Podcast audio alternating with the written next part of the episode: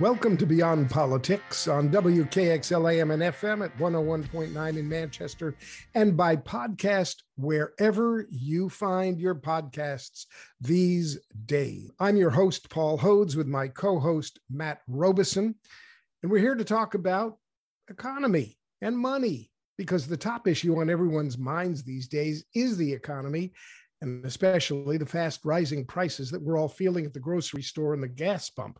Now, of course, the economy is always the top issue for Americans. In 1992, the Bill Clinton campaign famously boiled down their campaign message to it's the economy, stupid.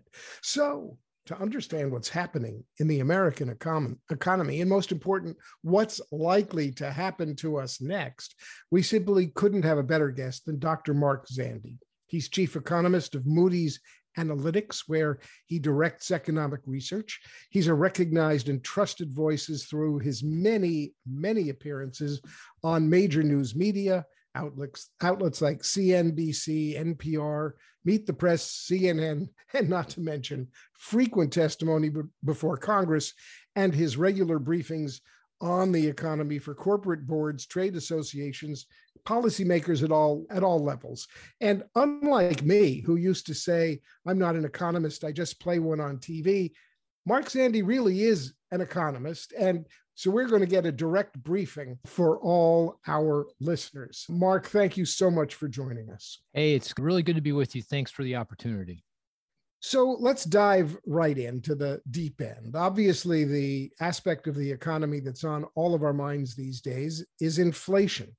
And the biggest question seems to be how quickly will it ease off? And while obviously you don't have a crystal ball, uh, I do, Paul. Uh, actually do. Well, I'm, I'm, not sure it I'm works, glad. but I got one. So I, actually, I got I got three, and I can oh, tell you a good story oh, about one of them. But okay. Oh, good. Yeah. But so when you look deep into your crystal balls, Mark Zandi. What signs are you looking for and what should we be watching? On inflation. Yeah. I well, look, I think it and I say this great intrepidation, I think it's peaked because I think the reason or the print there's a long list of reasons for the high inflation, but at the top of the list is the pandemic and the disruption to global supply chains labor markets and the Russian invasion of Ukraine, which has sent oil, gasoline, commodity prices skyward. So, if you believe that the worst of the pandemic is behind us, not that it's going away, but that it's going to fade away as a factor in our economy, and that the worst of the fallout, economic fallout from the Russian aggression is at hand, then I think inflation has peaked. And I do think that if everything kind of sticks to to script, by this time next year, inflation will still be high, but we'll feel better about it. In two years from now, inflation will be in a place where we're not really talking about it. But that that goes back to my views about the pandemic and, and the Russian invasion, and thus my intrepidation, because those things can go down lots of different paths, some of which are pretty dark. Sure. And of course, from Democrats' standpoint, because I can't help, I'm going to touch more on the politics of this for a second, but as a quick follow up, how much lower do you think it will be by November? I think is yeah. the is the question that they all have on their minds. Not low enough. I mean, I think what really matters for the, voter is the price of a gallon of gasoline, mm. and that's still headed north, right? I mean, the European Union just decided to sanction Russian oil that's a lot of oil that's going to come off the market. And to make supply equal demand, prices now gone up. So gasoline prices nationwide are headed to five dollars a gallon, and that makes people pretty upset. I mean, it's a very the most visible price, and I think people use that as a benchmark for kind of thinking about not only inflation but their general financial health. I mean, I was I did I, I don't drive very much now in the in the pandemic period, but I did have to fill up my gas tank. I'm filling up my gas tank and the woman next to me was just railing because she just saw a hundred dollars for she had to pay more than a hundred dollars to fill her gas tank. And i think that's how people feel. So uh, maybe gas prices are a bit lower by the time people make up their minds around midterm elections but they're not going to be low enough. So I, I think it's going to be pretty tough for the democrats well, apparently, some Republican activist entrepreneur is going around to gas stations with a sticker that says Biden did that and plopping it right on the gas pumps, which gets to my next question. A recent Politico Morning Consult poll shows that 37% of all voters think the president has a lot of control over managing inflation. And of course, that's 55% among Republicans who are all too happy to blame the president when they're feeling unhappy about inflation right now. So, not that it's necessarily going to overcome that public perception, but just to set the record straight. How much control does the president have in moderating inflation versus, say, the Federal Reserve or, or other factors in our economy? And what can he do? And, and what can Congress actually do in terms of those supply chain problems and, and fiscal policy where they, they do have some influence to have an impact still this year? Hey, Matt, I'd say for any survey, no matter how you ask the question, 37% are going to answer in a certain way. So I'm not really That's sure what that true. means. Yeah. That's true. If you ask yeah. people how many people believe that the Loch yeah. Ness monster is real, it is yeah. actually about that number. All right. About 33, taken. maybe 33%. I don't know. But yeah. You're right. So You're right. It's kind of a baseline. I'm not sure that's a big number kind of thing. But anyway, the president doesn't have a whole lot of power here to affect inflation. I mean, there's some things on the margin he can and has done. But we talked about oil and gasoline. I think that's kind of in the most immediate future, the number one thing he needs to be focused on. So he said, okay, we're going to release a, a boatload of, of oil from the Strategic Petroleum Reserve about a million barrels a day, and that's uh, equal to the uh, capacity of the nation's refining industry to process that oil. So he's giving the refining industry as much oil as they can take, and that helped. That helped. I don't know that it it didn't certainly didn't lower price, but I think it's ensured that prices haven't gone even higher than they've already gone. But that that's done. He he he took that step, and I think it's a positive step, but not much more he can do there. He announced that he's going to go visit Saudi. The Saudi Arabians are the one nation on the planet that have excess capacity to produce oil. Mm. And so he's going to go there to try to convince them to produce more oil. They are stepping it up. I think they realize that at these prices, th- there's going to be demand destruction. People are going to stop driving as much and the demand for oil is going to hurt. And so in the long run, and, and there's going to be more push into renewables and moving away from fossil fuel. They don't, they don't want that. So I think they want to get prices. They want high prices, but they don't want these kind of prices. So I think they'll start to pump a little bit more oil. But I'm I'm stretching. Now, having said that, I do think there are things the administration and Congress could do to help with regard to inflation, not this year, but next year and the year after. And I'm I'm mostly focused on the cost of housing because that is the number one budget item for most American households. About a third of people's budget goes to paying rent or taking care of their home. And uh, as we all know, rent rents are rising rapidly, double digit. House prices have been rising very rapidly, and with ri- higher mortgage rates, affordability has been crushed. We need more homes. I mean, we need more affordable homes, and so there are things that the president can do. Of course, he'll need a little bit of cooperation from Congress and the Republicans. Maybe on the tax side, there are some things he can do to get more housing. But that's the kind of thing I think I would be focused on if I were king for the a day or a week or a month. It's I, I, there's not much I can we can do now or in the next quarter or, or even towards the end of the year. That's that's a lot of that's out of his control. It's a pandemic and the Russian invasion. But a little bit longer run, I think there are some things that can be done. So before people started started worrying about recession that R word. And before we started worrying about inflation, the people, there was some sense that folks were feeling okay. Unemployment was down. We seemed to have been coming back from COVID. And all of a sudden, we find ourselves plunged into this economic crisis of inflation and worries about recession. Now, you had a recent article in the Philadelphia Inquirer, and you talked about that efforts to control inflation often can trigger a recession. Could you talk to us a little bit about that? Help our listeners understand why the medicine may produce a, a disease that nobody's happy about.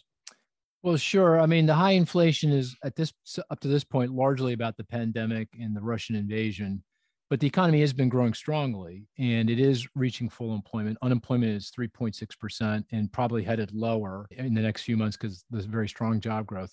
So there is the risk that the economy, as economists would say, it overheats, that labor markets are so tight, wage growth accelerates to a significant degree, businesses start passing that through And even more serious would be if inflation expectations, what people think about future inflation, start to rise. Because if workers and business people and investors all think inflation is going to be high, in all likelihood, it's going to end up being high because the worker is going to go to the boss, say, "Hey, you got to pay me more to uh, commute to work," and the boss says, "No problem," because they know they'll just pass that along to their customer in the form of higher prices, and you get into this self-reinforcing negative cycle. So the Federal Reserve says we don't we we're not much we can do about the pandemic, not much we can do about Russian invasion of Ukraine and oil prices, but we can make sure that the economy doesn't blow past full employment and overheat. And we can also make sure that people continue to believe that in the future inflation is coming back down, not that it's going to stay high. And they do that by raising interest rates. And rates have been incredibly low, record low up until earlier this year. And now all they're doing is normalizing those interest rates, bringing them back to something that'd be more consistent with an economy that's operating at full tilt and unemployment 3.6%. And in that process of raising interest rates, normalizing interest rates, that's when the economy is, typically historically very vulnerable to things that can go wrong, particularly if rates rise very quickly. Like you can see it in the housing market. Mortgage rates, 30 year fixed rate loans were going for I don't know, two six, two seven back a year ago. They're now five and a half. That's a big, that's still five and a half in the grand scheme of things. I know, Paul, when you got your first mortgage, I know when I got my first mortgage, it was a lot higher than that, but it's still low, but it's big change in a short period of time.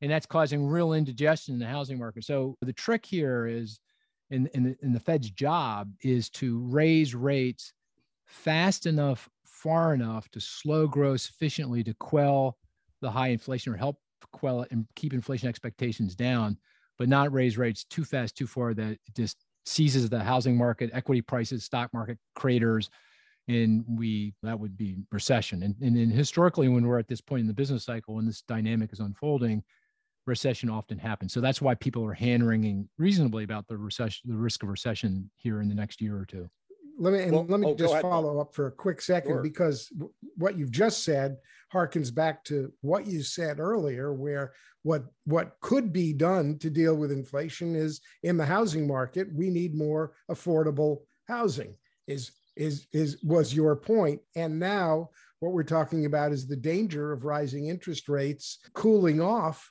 what we need for housing to cure the inflation so it's yeah. a rather vicious cycle of policymaking that poses a very, very distinct challenge for policymakers, the Fed, and everybody else who's who, who's watching this.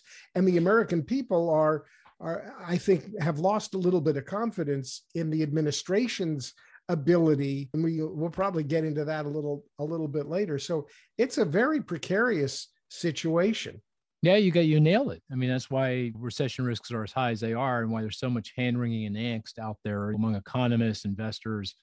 People sense it, feel it. They know that this is going to be very tricky. In fact, I'd go so far to say to avoid a recession, we'll need a little bit of luck uh, on the pandemic and how things unfold, Russia, Ukraine, and really deft policymaking by the Fed, threading that needle. I mean, you can use all kinds of analogies and metaphors, but threading the needle, landing the plane on the tarmac, whatever you want to say, it's going to be it's going to be tricky, and that's why recession risks are as high as they are.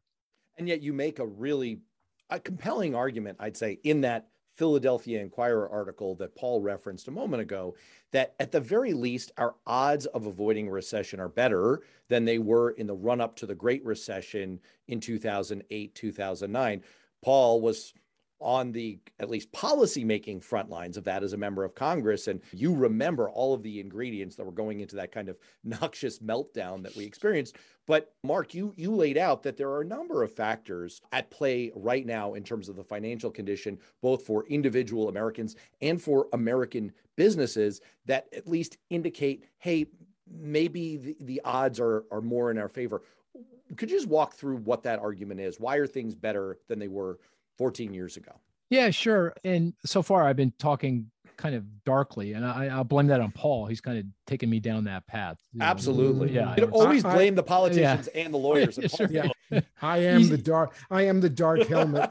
and, and, by the way, I'm both a lawyer and a oh, politician. Oh gosh. Or, or oh, as no. I, or as I'm fond, as I'm fond of saying, when I when I retired from the law to go to Congress, I found the only profession where people thought less of me than they did when I was an attorney. You also sold some some used cars for a while. No, I'm I'm joking. No, Mark, please go ahead.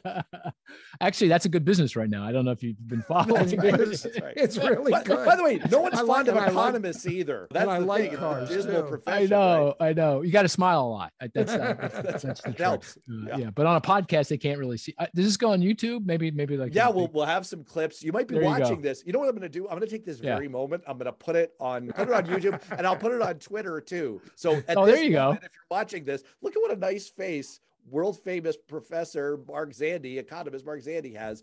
This is the kind of face you listen to.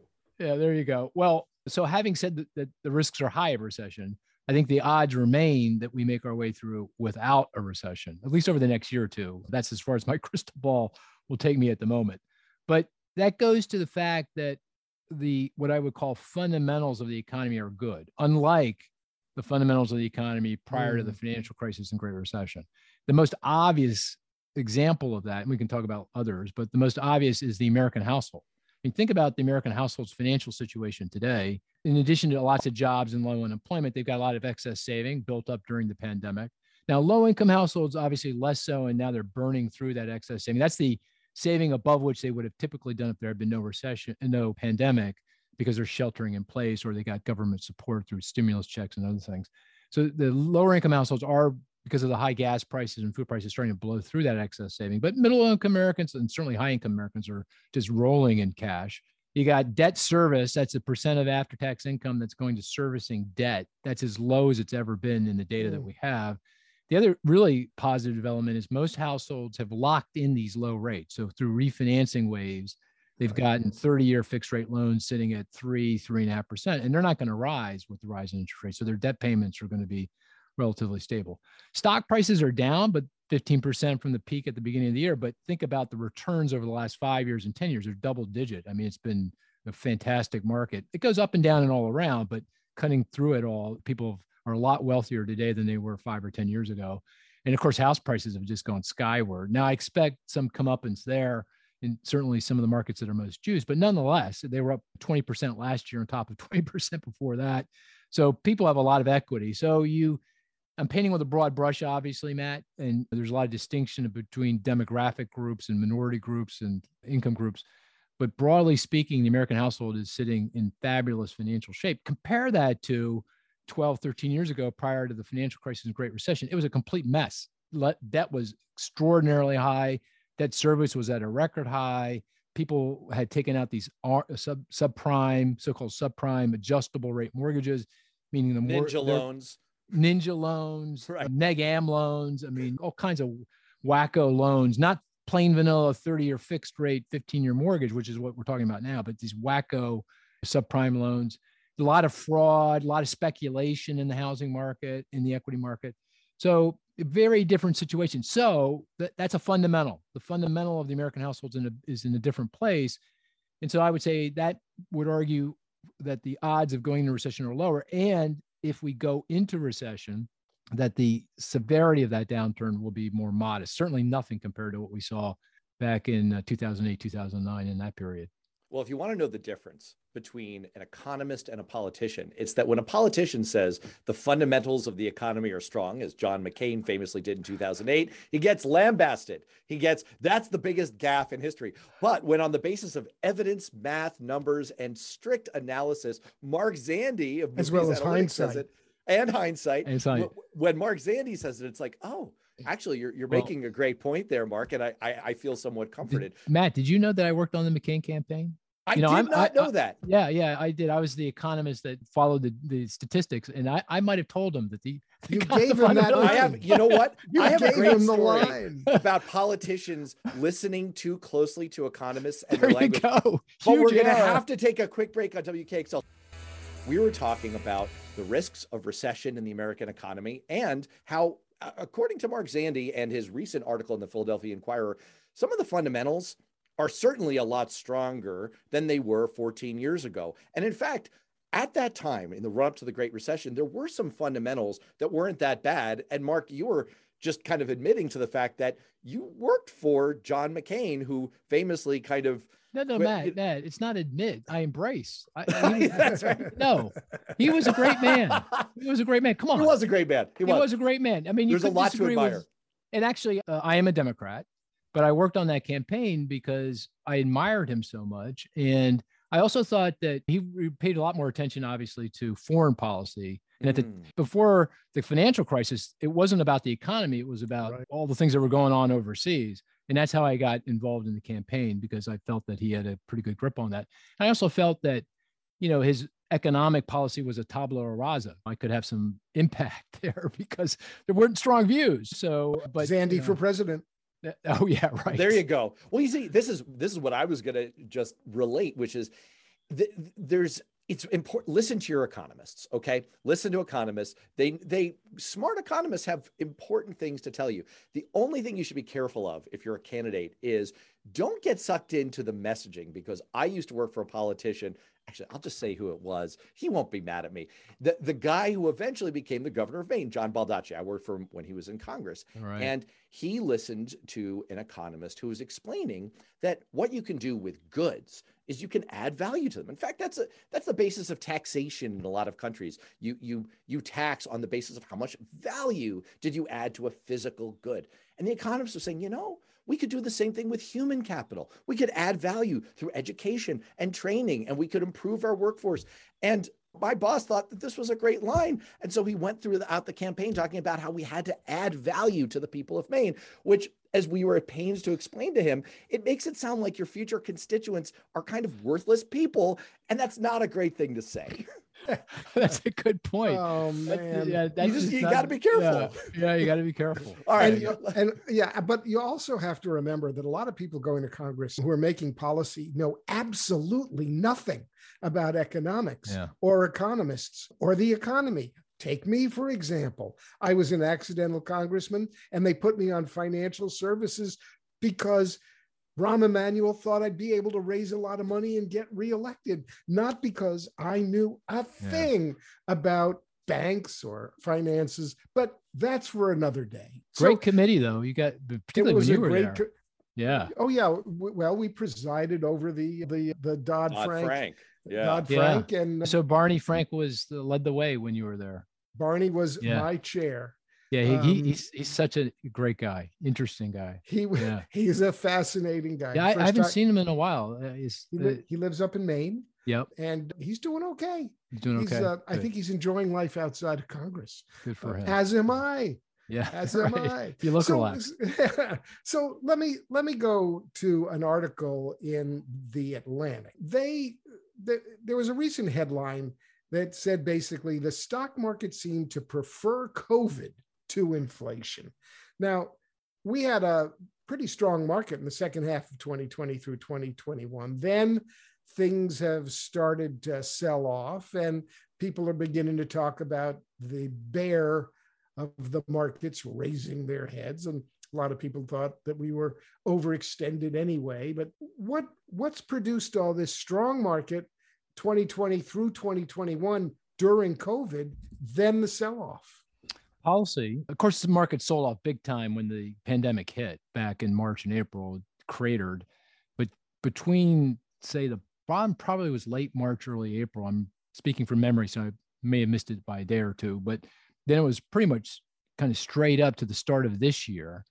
And that goes to the Federal Reserve lowering interest rates to zero, and then quantitative easing, meaning buying long term bonds to bring down long term interest rates. I, we talked about the 30 year fixed rate loan that was record low 2.6%. So low rates really positive for the market, particularly for tech stocks, because their earnings are out way into the future. And so if you have a low interest rate, the present value, I won't go into any detail unless you want to, but the present value of that future stream is worth a lot more today. And then uh, fiscal policy, the lawmakers, first Trump administration in Congress and the, then the Biden administration in Congress, anteed up $5 trillion worth of support stimulus checks, UI benefits, rental assistance, PPP money for small business, help to airlines. And that brought the economy roaring back. In fact, the economy is in record time back to full employment, right? Two years after the pandemic hit. It's just, it's an amazing achievement when you think about it that we got nailed by this massive unpredictable pandemic. And here we are with a 3.6%. And that goes to policy. And of course, investors like that. The stock investors like both the low rates and the strong growth. But we came into this year and the pandemic, instead of going away, scrambled our supply chains and labor markets. The Delta wave crushed Asia and caused inflation to accelerate. And then the Fed had to start normalizing interest rates, raising rates. Even from low levels, you have to raise rates. And then the thing that really kind of did us in was the Russian invasion of Ukraine. That was just off the radar screen. And that actually was, I thought when that happened, that was that obviously not good for the US economy, but it wasn't like the big that big a deal. We're talking about the effect of oil prices. And in the US, we produce a lot of oil. So that's a it helps the energy industry. It hurts American consumers, but the net of all that's a small negative. But what it did was it it conflated with the already high inflation and inflation expectations jumped. People then said, "Oh my gosh, inflation is going to be high for a long time," and that's when the Fed went on DEFCON one and said, "We're not going to raise rates slowly and steadily. We're going to jack them up really quickly. And of course, that is very hard for a stock investor, for the economy to digest, as we talked, and for stock investors to get their minds around and the, the list they've sold off what really jumps out to me in everything you just said is how much of economics really depends on it's just an aggregation of human perceptions and biases and oh. everything that Daniel Kahneman and Amos Tversky won a Nobel Prize for demonstrating through their creation of behavioral economics. When I studied economics in the early 1990s as an undergrad, we didn't cover as much behavioral economics and i was taught a lot of rational expectations look people aren't rational neither are markets and, and neither are a lot of these dynamics in economics, which leads me to my next question. Here's something that by the way, can me. I say though, Matt? Please jump in. Yeah, please. look, yeah, I totally agree with you, and I think we underestimate. As young economists, it's all about the math and the models, and right. You know, those are important, but that's not that's necessary to understand what's going on. It's not sufficient because at the end of the day, it's about how people view the world and think about their futures. And the recession is at the end of at the end of the story a loss of faith. It's a loss of faith by you as I, you and I as consumers that we're going to have our jobs. It's a loss of faith by as you and I as business people that someone's going to buy the stuff that we produce. If we if we lose that faith and we run for the proverbial bunker, that's that's a recession. And right. by the way, that's what makes me nervous when you've got CEOs of companies saying hurricanes and I feel really bad about things because right. that could actually become self-fulfilling. We could drive ourselves into the ditch. Really exactly. important. Exactly. No, exactly. It's the it's the Shakespeare formulation is nothing is good or bad, but thinking makes it so. And so the Federal Reserve is at pains to try to understand th- this kind of mindset. And they published their annual report on the economic well being, reported at least, of American households in 2021. It's an annual report. And they find in this report that self reported financial well being, how how good you feel about your own financial situation increased to the highest percentage that they have shown in the hmm. nine year history of the survey. Almost 80% of Americans in this survey said that their personal financial well being was at least okay, if not good or excellent. And about half, about half of Americans said that their local economy where they live was either good or excellent. But only 24% said that the national economy is good. And as you pointed hmm. out a few minutes ago, Mark, you can get a third of Americans to say that anything hmm. is true, and you get less than that saying the national economy is good. And this has been bothering me. This has been really bothering me for a long time because in the mix of economic indicators that economists like to look at, look, the jobs market is unbelievable. As you just said, we just roared back, certainly a lot more strongly than our European peers in terms of uh, the indicators of economic health. GDP, which I guess was off in the second quarter, has generally been performing fairly well. The only major factor, and it's a big one, I admit it's a big one, but the only major factor that seems adverse really is inflation. And so you have this bizarre situation where people feel really good. I mean, 80% of people say they feel really good about their personal finances, and about half say, yeah, my local economy, good or excellent. The national economy, awful, totally that, awful. Why do you think that is? That's fascinating. Which survey is that? I missed this that. is the Federal Reserve's own survey. Oh, now I've got some homework. Yeah, no, I got to go look. And I use some that. research. Yeah, is that is that the New York Fed or the Board of Governors? Do you know? Oh, is it the New York Federal Reserve? I'll I will oh, send oh, you. Yeah, I will I'm send curious. you the survey. I'll That's send you those. fascinating. Although I will say that that is backed up by other research that I've also looked at at people's self-reported perception, their, Hmm. their own perception of their own economic well-being. Well, I'll give you I'll give you three atmospheric depressants. One is you mentioned inflation. That's just like, you know, for many Americans who've never seen anything like this. I mean, we didn't we've not it's been two generations since we had this kind of inflation. So this is like new for people and this is this really stinks. I mean, it's very painful if I got to put 100 bucks into my gas tank because that's double what it was and that means 50 bucks less than for a ball game or a restaurant or whatever it is. Second is the pandemic. I think the pandemic has really been tough because you go back a year ago when those vaccines rolled out, I think everyone thought this thing was over. The president gets up, gives a speech, go enjoy your family's July 4th Freedom Day, and then Delta hits, and we're back into reality. And I think that really mm. upended people's thinking about the world. And here we are still kind of dealing, grappling with it. And third is the politics, right? I know all these surveys, if you break it out by Democrat and Republican, the Republicans are really, really upset and pessimistic, right? Compared, and that's not unusual. When when when Trump was president, it was kind of reversed, and but it's flipped in the other direction. So our politics feel like they're so discordant and deci- divisive and corrosive that it kind of undermines our thinking about the world and and thus reflected in these kinds of surveys that you're that you're mentioning but just a hypothesis Well, I'll quickly back you up on that last one. Paul's heard me say this before. I got really interested in why Americans' assessment of how things are going has become so downright sour. And I've heard pollsters say, "Oh, it's it's unusual how many Americans are reporting that they think things are off on the wrong track." So, I just downloaded the Gallup survey data and just popped it into Excel. Do you know what the median or I guess approximately average, you know what the median proportion of Americans who say that things are on the wrong track has been over the last 50 years? 68%. oh And really Over the last 10 Oh, years, it's 71%. We have Oh. not thought that things are awesome in America, with some very brief exceptions, in in about my lifetime. I, I'm I'm almost 50. So eh, literally since the moment I was born, we've all been bummed out about America.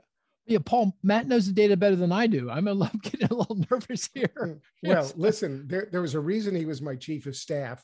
I went to law school because I couldn't count, and I needed somebody who was really good at He's really linear good. thinking and statistics and economics, let alone being able to manage people well. But but Matt Robison is a real find in the world of economics. He's he he's he's a he's a secret weapon. Yeah, I, I'd have to say, yeah. It. I mean, I'm, we I have a podcast called Inside Economics, and I have a, a statistics game where we spout a statistic, and we each other uh, uh, participants try to determine what that statistic is. And I, I was thinking you were going to do that to me. Oh, oh, oh, that would be and I, I would not have said 68%. I would not I'm have said busted. You know, okay, Yeah. two things. First of all, all of our listeners, go subscribe to Mark Zandi's podcast. That's the Oh, first that's thing kind I'm of- gonna you didn't need to do that. off the- Uh, yeah, no, no, but- no. I'm yeah. doing it. I'm doing it Okay. because that sounds awesome. And I'm enough of a nerd that that sounds like an awesome game. Oh, you'd love I'm it. gonna s- You, I'm you're going to into the suggest to my statistics. wife you'd that we love it. play Yeah. tonight. I'm going to look up a statistic. We're going to do this at the dinner table. You watch. My kids are going to absolutely He, be he never bothered to do that with me because he knows that I I don't know a thing about anything. You'd think it was a statistic about guitars. I know, I know. So Ed, listen, there's been a backpedaling from the White House about whether they were late to recognize the potential for high inflation. There's at least been some backpedaling, which is a little bit unusual. I heard that Treasury Secretary Yellen agreed, for example, with Larry Summers last year that the American Rescue Plan She denied that, by the way. She came out publicly and said no, that was not the oh, case. Oh, yeah. well, Anyway, go ahead. and- Yeah. Well, Carefully Yeah. worded statement, though. Yeah. carefully, Oh, was it? worded. Oh, was it really? was- It was what you'd call in, in journalism a non-denial denial. oh, a non- okay. uh, okay, I missed so a that. careful- Okay, a a a a a a, a well crafted, carefully worded denial in Hmm. which she apparently intimated that maybe she was misquoted when people have understood her to say maybe the ARP was too big and Okay. could contribute to inflation. Okay, fair enough. So so the question for you today is what do you think the role of federal spending in 2021 was in causing inflation? Was Larry Summers right? No, that it was too big and that mm. that's why we have inflation. no, I don't. I don't think you can connect the dots between the inflation we have today and the ARP, the American Rescue Plan, back a year ago. I think it's directly related to supply chain disruptions, vehicle prices, you're a poster child for that, and oil prices, natural gas prices. And you just kind of decompose the increase in inflation over the past year, and you can just trace it back to those those dynamics. The American Rescue Plan, I don't think has played a role. The other the other two other points on that in that regard. First, you know, if the ARP is affecting inflation, it should be have caused a juice much higher levels of demand. But if you go look at consumer spending today, it is precisely where you would have expected to be if there had been no pandemic. It got crushed when we got hit by the pandemic. It's come back, but the level of consumption, uh, I'm, now this is across all spending, goods and services, it's equal to the same. If you just drew a trend line pre-pandemic and took it out and took the growth rate out, it's exactly where it should be. And third, what about all that inflation overseas? I mean, go look at the UK or Canada or Australia. Their inflation rates are within spitting distance of ours and they're accelerating straight up. So are we saying the ARP caused their inflation too? No. It goes to something that is global. And what's global? The pandemic and the Russian invasion of Ukraine. So no, I I don't put any weight. Again, there's a long list of reasons for inflation. Uh, you may put somewhere at the bottom, maybe some vestige of the ARP is playing some role here. Like it's also this this the this narrative that it's corporate greed and gouging. I think that's way oversold. No, I think that's way at the bottom. Not that the president and the administration and, and Congress shouldn't be calling out a behavior that feels like people are taking advantage. It's that's that's in their remit. They got to make sure that everyone's playing by the rules and not not cheating and taking advantage. But if you kind of look at things, you're very hard pressed to say that that's that's a, playing a big role here. So it's the pandemic and the Russian invasion. The ARP is a bit player in all of this. You, you know, Robison, I'm thinking, I'm, I'm thinking like a candidate. Okay, here I am. It's summer before the midterms. I'm getting ready to go out and speak to all my constituents, and it feels a little bit like I want to carry a chicken wire fence, like in a bad bar, the kind my ba- my bar band plays in. Put up yes. a chicken wire fence to keep the eggs in the beer bottles from hitting hitting you know hitting me. Right, like in the Blues me, Brothers, they go to the bar where they play both kinds, country and western. Exactly, country yep. and western, and and trying to argue to people, no, no, no, it wasn't the American Rescue Plan. That was really good for you. It was the pandemic, and it's the war in Ukraine over which we didn't have any control. I'm really okay. You want to send me back there to do some more for you. But I don't We're going to do know. this. We're going to do this in another podcast where I go after why presidential approval rating is the stupidest statistic in polling today. It's it's not people are not saying what pollsters purport to, to say that they're saying. They're hearing a very different question. What they're hearing is are you happy? And and what they're answering is no yeah. i'm unhappy. No nobody's ever happy. But 71 percent 71 percent of people for the past 50 years think we're on the wrong track. I mean if anyone asked me my advice i'd say stick to your guns please. I mean the reality is it's the pandemic and the invasion. It's not the arp and just to even hint that it is you know opens a door that shouldn't be opened. I mean it just makes people think and it and, and inappropriately so. It's it's not it's not about the american rescue plan well, lest you think that your expertise is only in economics, I will tell you that one of the smartest media consultants that Paul or I have ever worked with, his his leitmotif was never back up, never back up. Yeah, and you're echoing that. So good on you, Mark. Well, of course, uh, of course, you got to believe. You can tell I believe. Well, you got to believe. You also you don't believe, and you, yeah, yeah, yes. right. When you made that argument, through. you weren't just cutting from a whole class. Like you, I, yeah. gosh, I just love an argument where you you actually show your homework. It's, it's all right. Let me ask you this: looking forward, if the ARP was mostly on the good side of the ledger in terms of helping the American economy, wasn't the cause of inflation, and was partially responsible for some of the spectacular performance that we've seen in roaring back economically, let's look out in the longer term. At the end of 2021, you downgraded your forecast of US economic growth in large part I mean, not just part of it was the pandemic, the ongoing mm-hmm. broiling of the of the of the pandemic, but part of it was because of the failure of the Build Back Better bill to come together. So, what should the U.S. Government be doing right now to fuel longer term growth, and can they actually do that in a non-inflationary way? Yeah, we got to focus on the supply side of the economy and expand the productive capability of the economy. And by the way, just let's call out the, the, the, the president and the administration, along with the with Congress, Republicans and Democrats, got a trillion dollars in additional money for infrastructure. Which I was just listening to the radio. There's a big project in my hometown of Philadelphia it's going to come to fruition. It's going to make a big deal for a lot of communities in the in the in the Philadelphia region, and that's I think something that we'll see in lots of communities across the country. So that that is a slam dunk positive, expands the economy's cap- capabilities, reduces inflationary pressures. I mentioned housing. That was part of Build Back Better, and I think we'll come back to that because there are some tax changes that resonate with both Democrats and critically Republicans that could generate more low income ho- housing for low income households. LIHTC credits. I won't again. I won't go into detail unless you ask, but new new market tax credits, those kinds of things. I do think we we really do need to focus on climate risk. I mean, I I, I think that's becoming a very serious problem, which are going to be have enormous costs to households and businesses. It's starting to show up already. You can see it in insurance rates. It's affecting the ability to sure. develop in different parts of the country. And so climate, the actual climate risk may be 25, 30 years off, but that's in the horizon of these insurance companies that are thinking about the risk. So that that cost is going to come back on us, and we need to start thinking about those things. I and I I am sympathetic to things that help uh, make it easier for people to go to work. Childcare, very important. Elder care, very important. Not only does it help people's lives, but it makes it easier for people to actually say, "Hey, I, I can go get a job now because I don't have to worry about t- taking care of my children or my my elderly parents. So these are the things that we're in Build Back Better. And I think if you f- think about it through the prism of what is going to increase the, our ability to produce things, to increase the supply side of the economy, that is a very positive thing. It's a long term thing, and it's it's uh, anti-inflationary. It brings inflation in.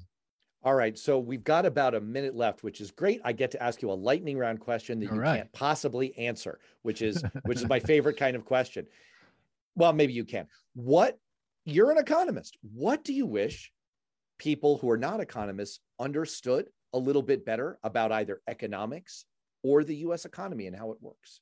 Well, I, I just and I wish people would be somewhat forgiving and realize there are things that they don't know and don't like I don't opine about what's going on overseas because I, I really don't know. I mean, I, I may have a view, but it's not like I'm going to go out there and beat people over the head because they have a different view. Because I don't really know, and so, but I, I think you should be a, just a little bit more forgiving and and uh, just think about a little bit more deeply what others are saying about things that they know and have thought about for a long periods of time. That that's the only thing I'd say. That you just got you just got to be a little. I use the word forgiving. That's not quite the right word, but you get my drift.